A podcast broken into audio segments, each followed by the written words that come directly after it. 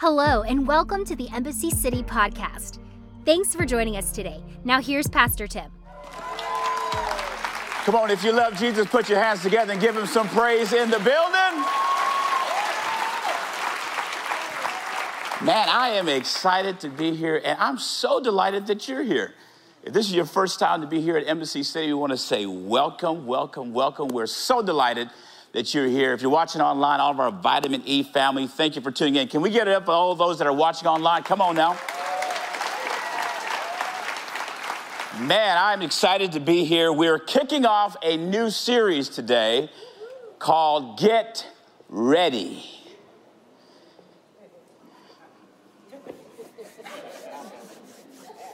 So I want to address last week. We, we finished the series called Change is Coming, and um, I got a little excited, maybe just a little carried away. And I know it makes some people feel uncomfortable, but I guess I'm just of the mindset that I refuse to give anything else more praise than God. Like, like I love the Cowboys. I, you know what I'm saying? But they ain't got nothing compared to what God can do.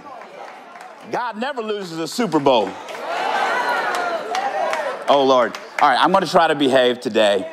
So go with me to 1 Kings chapter 18, the book of 1 Kings chapter 18. So I want to, um, I'm really excited about today because Generally speaking, when you hear a message like last week, which is about what God wants to do, we leave out of here, and if, if you're anything like me, like I was on a spiritual high for the rest of the day, really for the rest of the week. I was walking on clouds.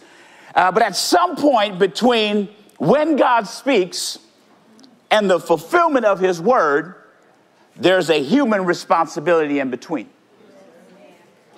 It's not just enough to hear about what God's going to do but there is a season that you walk through where God is preparing you to receive what He said He was going to do in your life.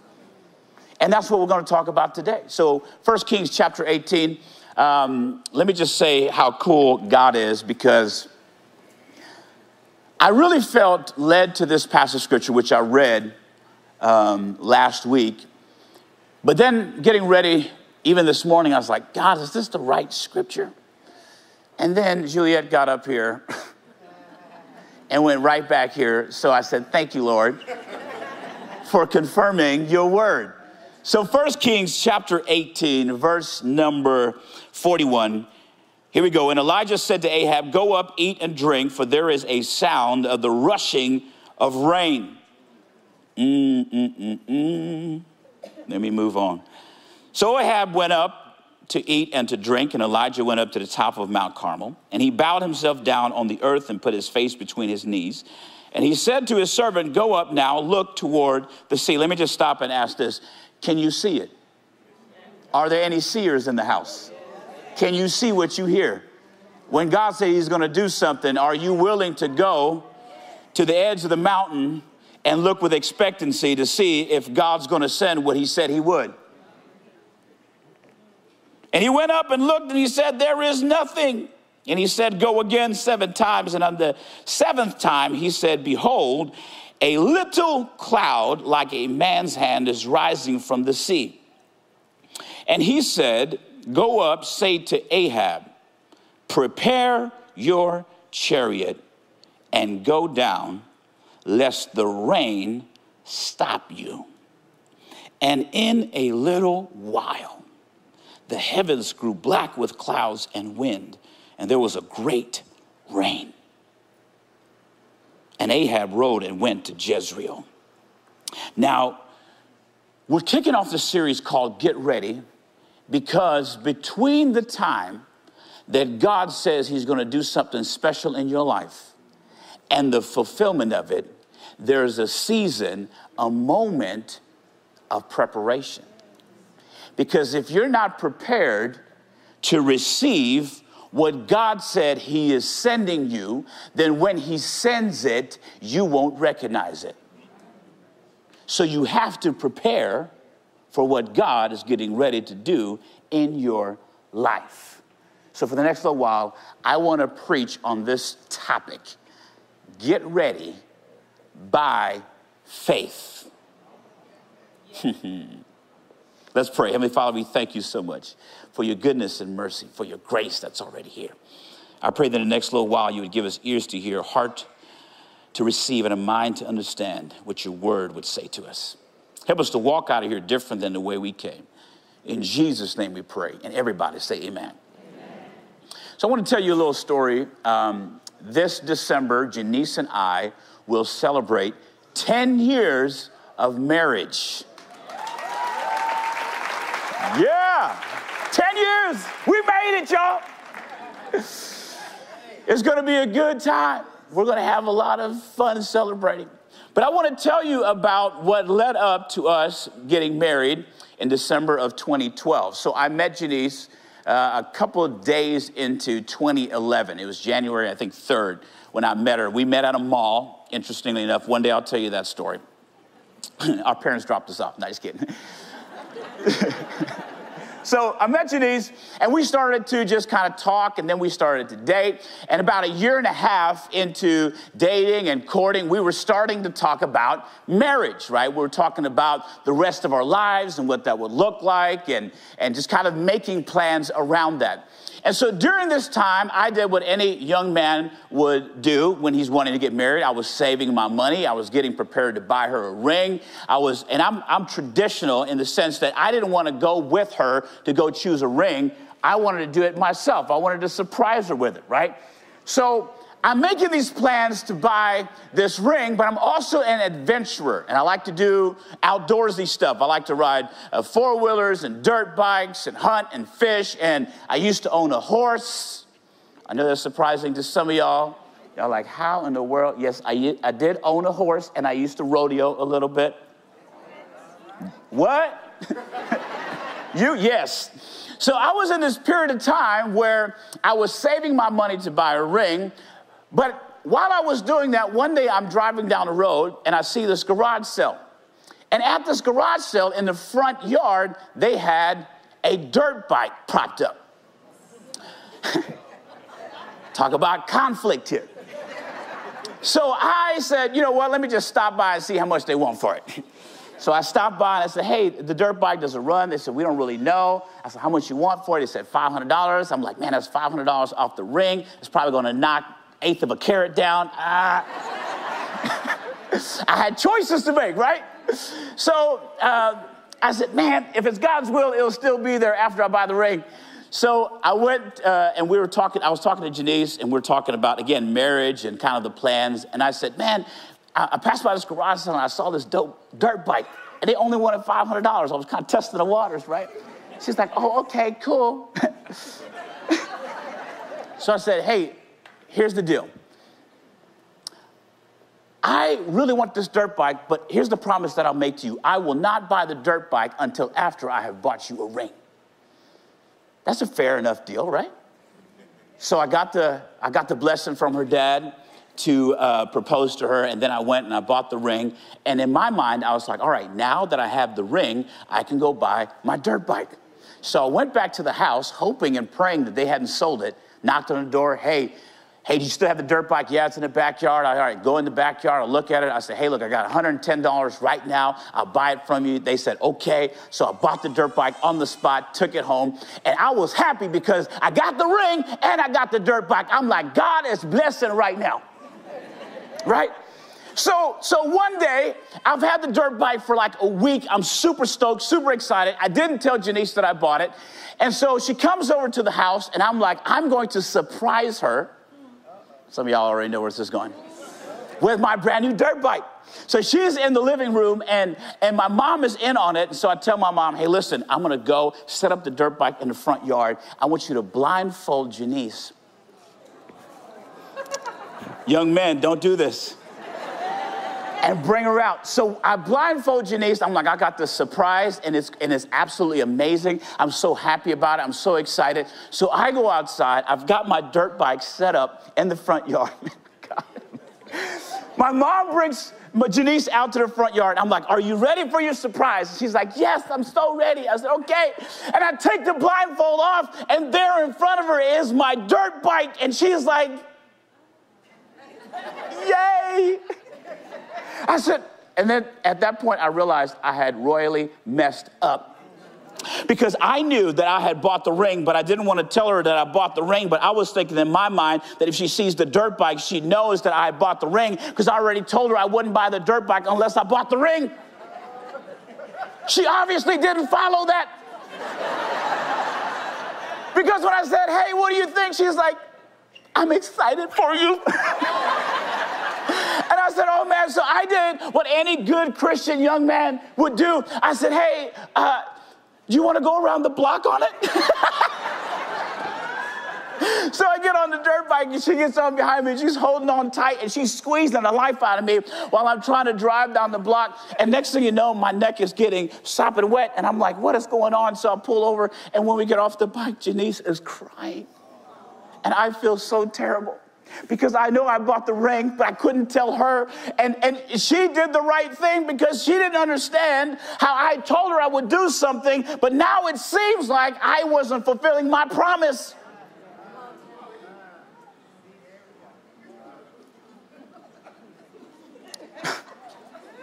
Needless to say, a couple weeks after that, I did propose, and it was we live happily ever after. Now, I made it right, y'all. I made it right. But I'm telling you the story because in between the time that I told her I would do something and the fulfillment of what I would do, there was a season, a period where she had to trust that I was going to do what I said I was going to do. And that's just like what God does to us.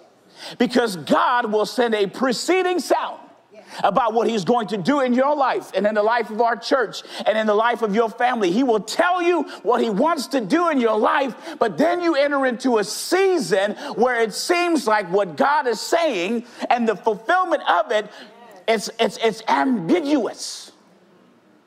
And here's the thing about what God does. When God begins to speak to you, what God says to you is far beyond what your natural inclination and ability has to fulfill it. You can't fulfill what God says He's going to do in your life.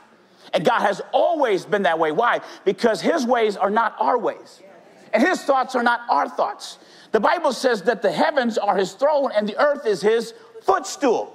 When God begins to speak about things that He's going to do in your life, it will seem impossible. And that's always been God's MO because God will tell people to do something that they're not capable of doing. Think about it. He told Abraham that he was going to make of him a great nation. This is during a time when Abraham was 75 years old and his wife was barren. And he said, I'm going to give you a child. But it seemed impossible to Abraham that God was going to do this through him. He told a man by the name of Moses who had a speech impediment to go in and declare to Pharaoh to let his people go. He, he told a young man by the name of Joseph that he was going to make him great and that his, his brothers would serve him, but he was the youngest of his family, and so legally he had no right to even be on top. He told a young man by the name of David, who was just a shepherd, that he was going to be king over all of Israel in the natural sense, in the area of realism. What God says to you will not make sense. I remember somebody had talked about this before, and they said, they asked the question, How do you know if God is talking to you or you just talking to yourself? Well, here's the answer if you can do it without Him, it's you. If you can't do it without Him, it's God. Because when God begins to speak to us, what He tells us He's going to do is far beyond our own human ability to accomplish in and of ourselves. This is why I went back to 1 Kings chapter 18 because last week we preached about what we hear the Spirit saying to us, and what we hear God declaring to us as a church and to you as an individual. I believe that God is going to send hope. I believe that God is going to send healing. I believe that God is going to send freedom. I believe that God is going to send purpose. I believe that God is going to give us acceptance. But in between what God says and what He will do, there is a human responsibility to grab hold of what God says and get ready. Because if you don't get ready, when he moves, you will miss out on what he said he was going to do. God will fulfill his word. I promise you that if God said he is going to do it, God is not a man that he should lie. Neither is he the son of man that he should repent. Hath he not said and will he not do it? Whatever God declares from his mouth when it goes forth, it will not return unto him void, but it will accomplish all that he sent it forth to do. The question is, will you participate in what God says? Because your level of participation has to do with your level of preparation. This is why I went back to 1 Kings chapter 18, because we can run and shout and jump at the fact of God's word saying, Hey, I'm going to do something great in your life. But here's what's interesting is when, when Elijah declared to Ahab that the rain is coming, he said, Go eat and drink. In other words, celebrate at what God is getting ready to do. But once you get done celebrating, now, before the promise is actually actualized, I need you to prepare. And the word prepare literally means it's the, it's the word asar, and it means to get ready beforehand for some purpose, use, or activity. Here's the thing about the word of God when it goes forth, you have a choice whether to believe it or not. That's the first stage. When God says He's going to do something in your life, you decide whether you believe it or not because there are those that will not believe and they will not participate in what God's He will do. But there are those who will believe and now they've set the stage, they've prepared themselves to receive what God said He would do. Here's the thing preparation sets the stage for God to move. Over and over, you will read in the Gospels when Jesus is getting ready to heal somebody, He says, according to your faith, so be it unto you. Faith is the stage upon which God moves. So when I think about preparation, I think about getting ready. There's one character in the Bible that I feel like totally exemplifies what it means to prepare to receive what God said he would do, and that is a man by the name of Noah. Now, in order to understand Noah, we have to go all the way back to Genesis chapter 1 because Genesis chapter 1 declares that God has spoken the worlds into existence, right? He does, he, he creates in the space of six days, he creates everything that we see by his spoken word. Then he gets ready to make man. He creates man by forming him and breathing into man the breath of life. Then when Adam is uh, resurrected out of the ground, then God speaks to him and says, Adam, I want you to be fruitful, multiply, replenish the earth, subdue it, and have dominion. These are things that God has, has declared to Adam to do for the fulfillment of what God wants to do in the earth, right? Adam begins to do it. Eve then uh, joins Adam, and they begin to fulfill the call and the purpose of God. While they're doing so, Satan comes to them to Eve in particular and tempts her away from the will of God. And we know the story. She eats of the, the, fruit, the fruit, and sin enters into the world. And sin literally means just to miss the mark. So when they miss the mark, the consequence of sin is that you are separated from God. Why? Because God is righteous, and in his righteousness, he will not fellowship with unrighteousness, but he calls you out of unrighteousness and he makes you righteous. This is the process of sanctification. It's why we can't play around with sin. Because when you sin, you separate yourself from God. Because God will not fellowship with sin being in his court. He will take a sinner and make him a saint. You can come as you are, but God ain't going to leave you the way you are. I can stop and preach that, but I need to move on. So separation happens, and when that happens, now sin begins to run rapid within the earth. Why? Because now mankind has a sinful nature. And that sinful nature, the scripture even tells us that it is in the heart of man to do evil continuously. So if you don't have the Spirit of God in your life, you will always choose wrong.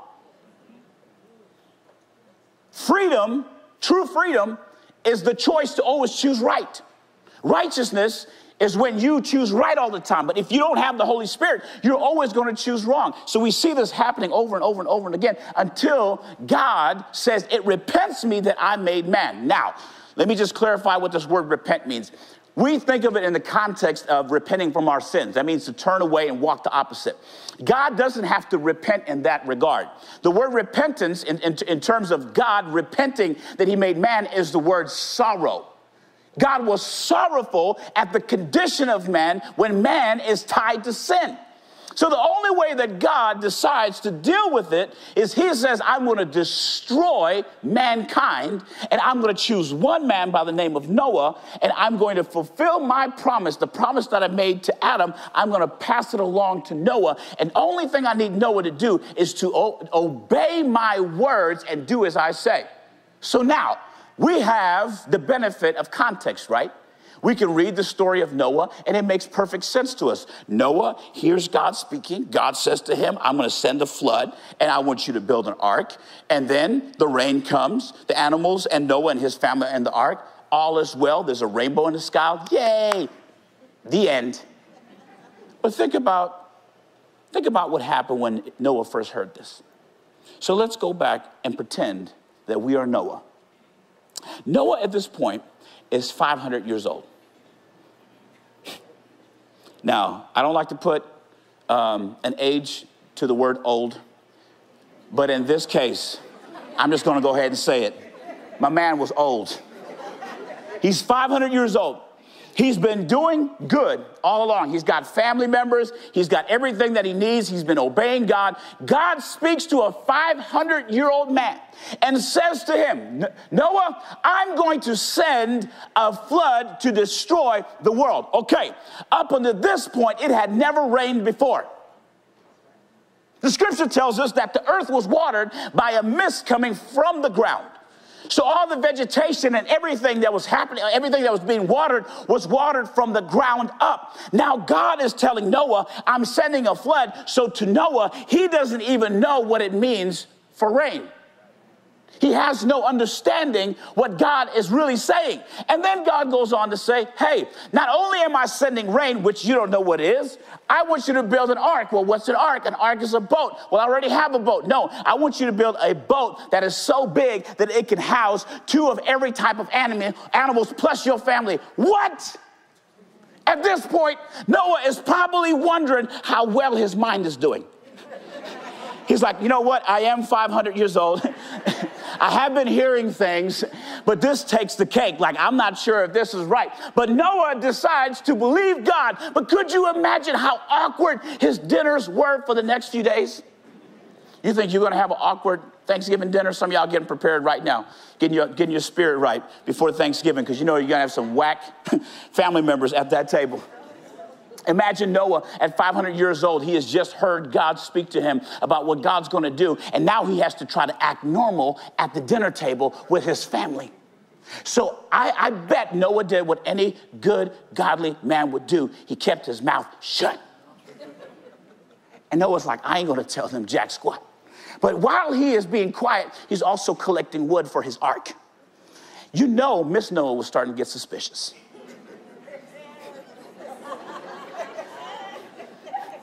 At dinner time, Noah is quiet.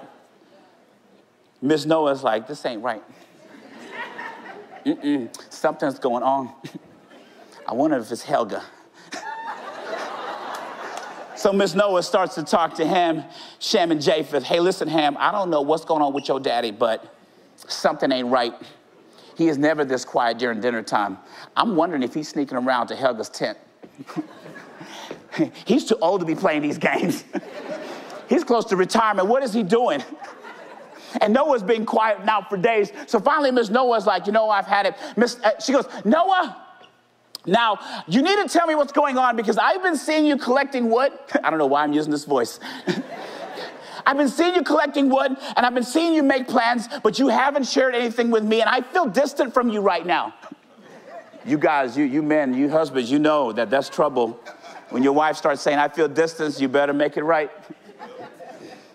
I feel distance for you. Like, now, would you tell me what's happening? And finally, at some point, Noah has to reveal to his wife and family what God has said. So he ends up telling his family, God told me that the rain is coming. Okay, stop, Noah. What is rain? He said it's water that comes from the sky. That has never happened, Noah. I don't know what you're talking about. Let me, let me just stop and say this. When God begins to speak to you and when you begin to repeat it to other people, they will not understand.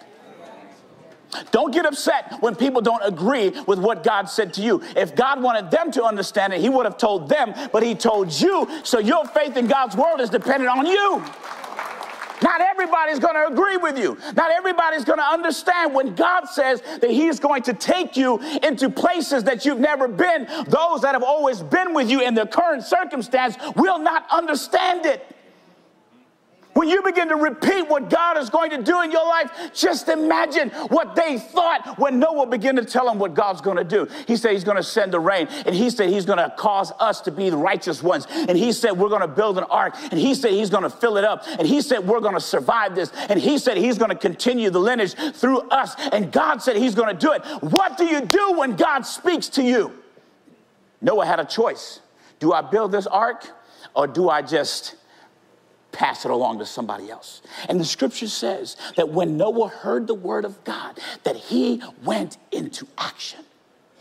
And Noah began to gather wood and make nails. And he began to get mud to, for the pitch, and he make, began to make clay. For 100 years, Noah was building an ark. And during this period of time, you know people were questioning what he was doing.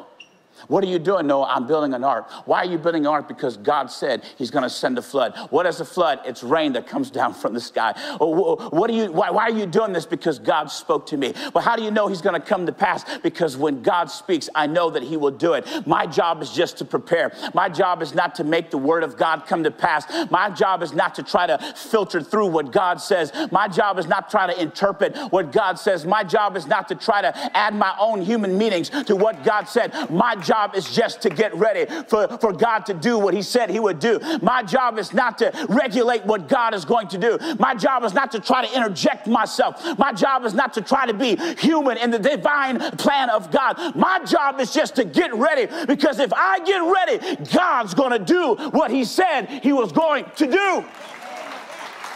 So, so the question is, how was Noah able to keep uh, getting wood? How was he able to keep nailing that wood? How was he able to keep building an ark while everybody around him thought he was crazy? The scripture literally tells us that while he was building the ark, he was being ridiculed and he was being persecuted, and people thought he was crazy. What kind of attitude did he have? The scripture tells us that Noah was able to do it because he had faith. And we overcomplicate faith. We think that faith is us mustering up enough courage to do the will of God, that we can somehow psych ourselves up and empower ourselves by I believe, I believe, I believe, I believe, I believe, I believe, I believe, I believe, I believe, I believe, I believe, I believe, I believe, I believe. We treat faith as if it's something we can manufacture right? We come in here and we hear people preach, you better have faith. And I, I, don't know how you grew up, but man, if you didn't have enough faith, we'd keep you in the altar for good two hours, rocking you back and forth. And you'd be so tired, you start just speaking in tongues, and it wasn't even tongues, you're just tired. and, we start to move and try to manipulate people's emotions about what faith is. But can I tell you what faith is? Faith is simply you believing that God tells the truth. And here's the thing about faith faith is not even your job. Your job is to believe that God is true, and God's job is to impute faith into you because faith is not predicated on what's happening or your circumstances or how you understand God's word. Faith simply says, if you said it, God, then I believe it because you are God all by yourself. Hebrews chapter 11 and verse number 1 says, Now faith is the assurance of things hoped for, the conviction of things not seen. Faith believes God in spite of what you're going through. Faith says God is true and let every man be a liar. Faith says if God promised it, then no matter how long it takes, I know that He will do it. My job is just to prepare the stage for Him to move. And the first step of preparation is your faith. Because many of us are in this season but we've heard God speak. And we've heard about what God said He wants to do in our lives. And we have two choices either trust God completely with our faith or try to manufacture what God said He would do. Abraham tried that. Abraham heard God speak to him. I want to make of you a great nation. I'm going to bless the whole world through you. Through you, all the ends of the, world, uh, uh, the earth are going to be blessed. All I need you to do is prepare yourself. How? By faith. Okay, what does that mean? It means leave where you're at and go to a place that I will show you. So Abraham has to leave the comfort of security and step into the unknown based on a word. How many y'all gonna sell your house based on a word? How many of us would get rid of everything that we have based on a word? How many of us are at that level to where we believe that God is so right that we will forsake everything that we own to follow his word? Abraham does it, but because God didn't fulfill it in the timeline that he had, he decides to step in and do it for God. Now, we could talk about Sarah all day long. Well, Sarah made him do it. Fam. You know, Abraham was like, hey, if you say so, right? It, at the end of the day, Sarah didn't sleep with Hagar. Abraham did.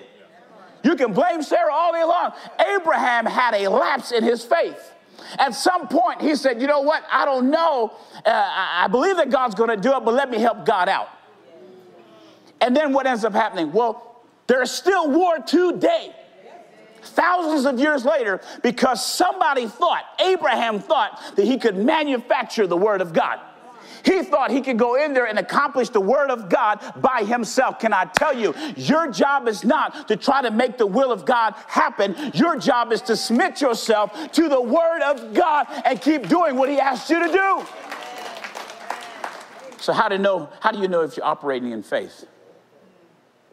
You have to embrace ambiguity. I know you didn't want to hear that. What does it mean to have faith? What does it mean to trust God? What does it mean to put your assurance, your trust in God? It means you leave the safety of where you're at and you embrace a season of being ambiguous. When people come and ask you, How is God going to do it? All you can say is, I don't know, but I know that He will. What do you do when you're going through a season when people are asking you, I heard you say you're going to open this business. How are you going to do it? And you have to say, I don't know. That is faith. Because faith requires you to live in a season of not knowing. Because what you're doing during that season is you're trusting that God knows. So you have to build your ark not seeing a drop of rain. You have to build an ark, keep collecting wood, keep putting that wood together, keep putting the clay in between the cracks while everybody thinks you're crazy and they think you've lost your mind and they don't understand why you're so committed to a season of ambiguity. But can I tell you, your faith is strengthened in seasons of ambiguity. Think about Ahab. When Elijah said that I hear a sound of a rushing wind, I need you to go celebrate. Ahab said, Whoa, yes, God's about to move. And he goes and he has some wine in his charcuterie board and olives and some hummus. And he's excited about God moving. But then the man of God says, Listen, the rain's about to come, and I need you to prepare for it. Ahab had a choice to make. Do I embrace this season of really not seeing it, but preparing for it. And this is what Elijah tells them Prepare your chariot and go down, that the rain stop thee not. And I always thought this was an interesting observation in the scripture. Why would the thing that he prayed for be a hindrance to him if he wasn't prepared? Have you ever thought about that? It's because if you don't trust God when it hasn't happened, you won't recognize it when it does happen. The children of Israel, this is what happened to them. The word of God was going forth. I'm going to send a Messiah. I'm going to send a Messiah. I'm going to send a Messiah. I'm going to send a Messiah. At some point, they stopped getting prepared based on what God said, and they prepared for what they thought was going to happen. So, and then when the Messiah came, they crucified the very Messiah that was sent to save them. Why? Because somewhere in the season of ambiguity, they let go of their assurance in God and they put their assurance in themselves. When you don't embrace faith, you will manufacture your own blessing. And that blessing will actually end up being a cursing to you. So I don't know what season you're in.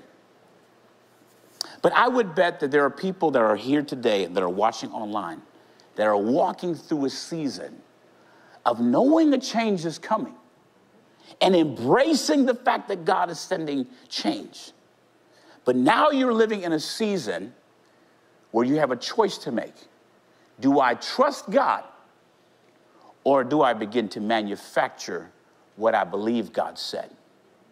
And I'm here to tell you that the way to get ready for what God is going to send in your life is to leave where you're at, embrace ambiguity, embrace the unknown, embrace not knowing, because when you do so, you are proving to God that you trust that He will do what He said He will do. And here's what I love about God God will do what He said He will do. So I'm calling somebody's faith up. I'm calling somebody's assurance up.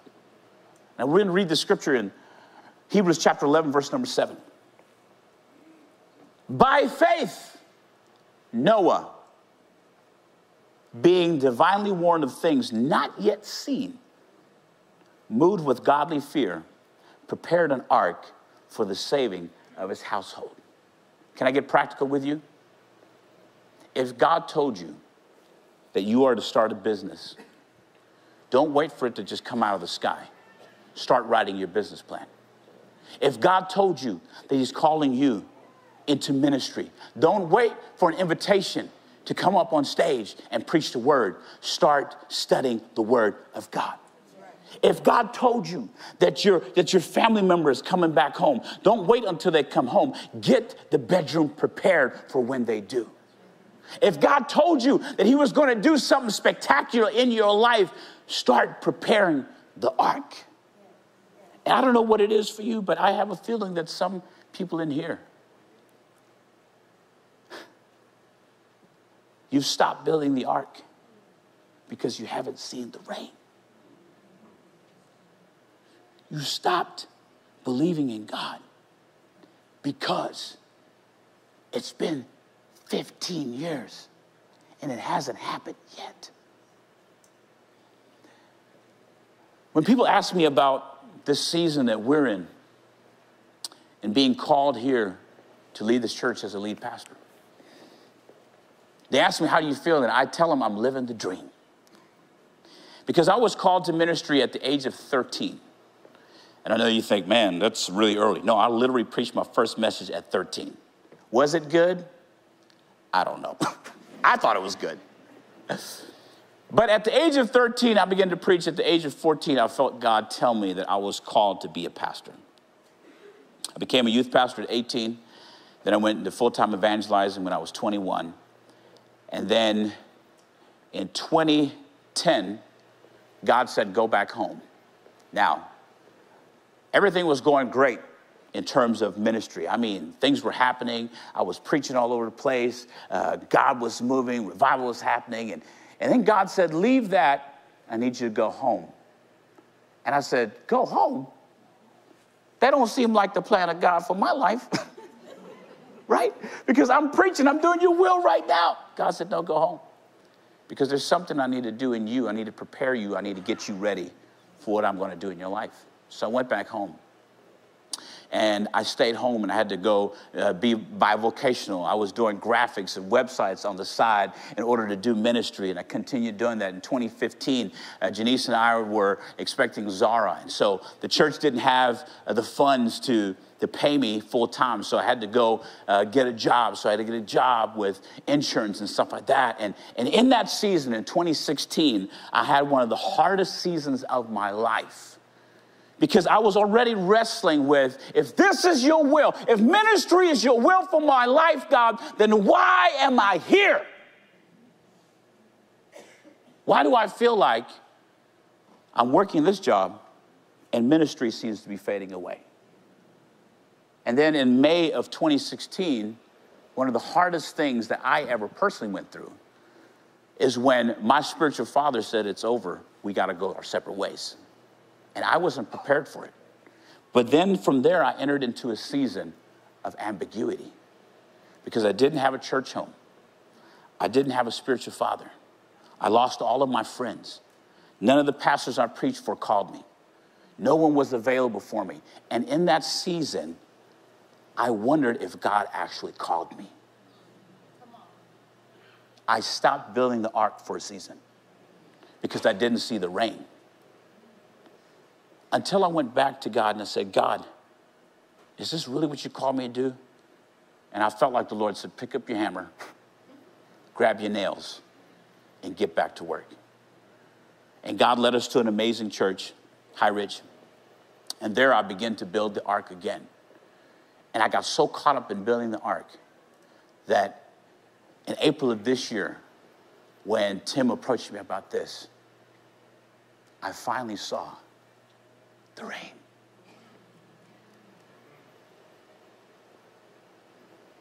But for 12 years, I had to build an ark. I had to trust God that what He said He was going to do, He will do. So I'm not preaching today some fairy tale message that I haven't lived. I'm telling you, that many of you are in a season of ambiguity, of hearing a message like last week that God's going to do it, and now entering into a season where it feels like a wilderness. But I'm here to preach and tell you that it's in a moment like this that God is preparing the stage, and He's getting you ready to enter into what He has for you.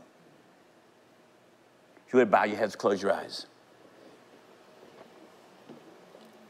I don't know where you're at right now. I don't know if you're in a season of ambiguity. I don't know if you're in a season of not knowing. I don't know if you're sitting here. And not everybody's in this season, right? Some people, your faith is at an all time high. But I would bet that there are some people that are here today and that are watching online that you've heard God speak to you and you believe that God's going to do it but your faith is waning because you haven't seen yet what God said He was going to do. But I'm here to preach and tell somebody it's time to get ready. It's time to plug your faith back into God. It's time to go back to building the ark. It's time to prepare the chariot because in a little while, God's going to show up and do what he said he was going to do. See, if you're in this place or you're online and you're like, hey, man, that's, that, that's where I am right now, would you just slip your hand up? Because I want to pray for you. You feel like you're in the season of not knowing what's next, but knowing that God's called you to next. Just keep that hand up because I want to pray for you. If you're online, just put it in the chat right now. Dear Lord, I pray for every hand that's lifted. I pray for every person that has recognize that they're in a season of not knowing, a season of knowing that you've spoken, but in a season of not knowing how it's going to happen. I pray that there will be an increase of faith right now. And faith being that we trust that you tell the truth. That no matter what's going on around us, no matter if people agree, no matter if people uh, put their stamp of approval on it, it doesn't, all those things do not matter. All that matters is that we trust you to do what you said you're going to do. And that is the attitude at which I pray my brothers and sisters would move forward into this next season with.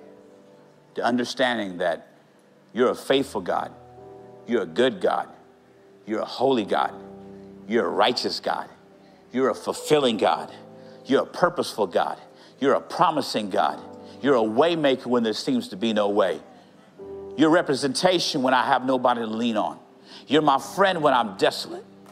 You're my food when I'm hungry. You're my water when I'm thirsty. You're my Jehovah Jireh. You will provide in this season and in the next. So we place our faith and our confidence in you, knowing that you will do what you said you would do. We thank you for it. We give your name all the praise and glory. In Jesus' name. And everybody shout, Amen. Thanks for listening today. If this message spoke to you in any way, please subscribe in your favorite podcast app and leave a review too. We would like to connect with you. For past messages, updates, and more, please visit embassycity.com. You can watch live on Sundays and view past messages on our YouTube channel at youtube.com forward slash Embassy City Church. Follow us on Instagram and Facebook at Embassy Irving. If you'd like to support more of what we're doing, you can give online at embassycity.com or text Embassy City, all one word, to 77977. We pray you have a great week. Thanks for listening today.